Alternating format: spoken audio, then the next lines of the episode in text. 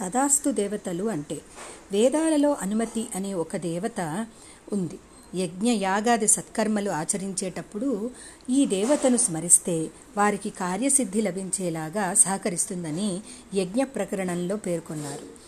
ఆ అనుమతి దేవతలనే సామాన్య భాషలో తదాస్తు దేవతలు అంటున్నారు.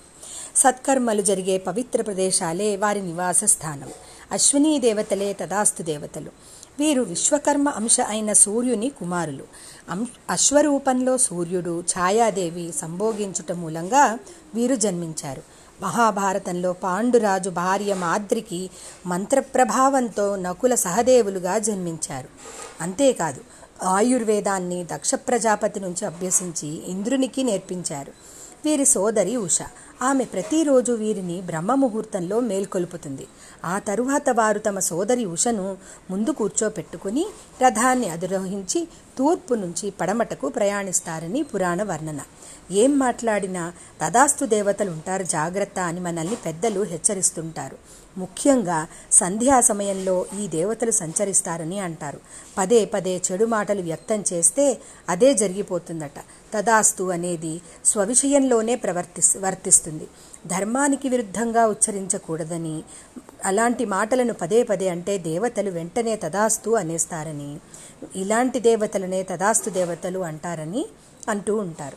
సంధ్యా సమయంలో స్వవిషయాలను పలుమార్లు అంటే ఆ దృశ్యాన్ని చూసిన దేవతలు తథాస్తు అంటూ ఉంటారు. ఎంత ఉన్నా తరచూ డబ్బు లేదు లేదు అని పలుమార్లు అంటే నిజంగా లేకుండానే పోతుంది. ఆరోగ్యంగా ఉండి అనారోగ్యంతో ఉన్నామని తరచూ అంటే నిజంగానే అనారోగ్యం ప్రాప్తిస్తుంది. కాబట్టి స్థితిగతుల గురించి అసత్యాలు అవాస్తవాలు పలకడం మంచిది కాదు. అనారోగ్యానికి గురైనప్పుడు ఫలానా వైద్యుడి హస్తవాసి బాగుంటుందని అతడి దగ్గరకు వెళ్ళండని సలహా ఇస్తాము. వాస్తవానికి వైద్యులందరూ ఒకే శాస్త్రాన్ని చదువుకుంటారు. ఇక్కడ హస్తవాసి గురించి కూడా మాట్లాడతారు. హస్తవాసి బాగుంటుందనే వైద్యుడు తన వద్దకు వచ్చే రోగులకు స్వస్థత చేకూరాలని పదే పదే కోరుకోవడంతో తదాస్త దేవతలు ఆశీర్వదిస్తారు. దాని ప్రకారమే అతడిని సంప్రదించే వారికి వ్యాధులు తగ్గుముఖం పట్టడం దీనివల్ల మంచి పేరు రావడం చోటు చేసుకుంటాయి. చెడు విషయంలోనూ ఇదే వర్తిస్తుంది.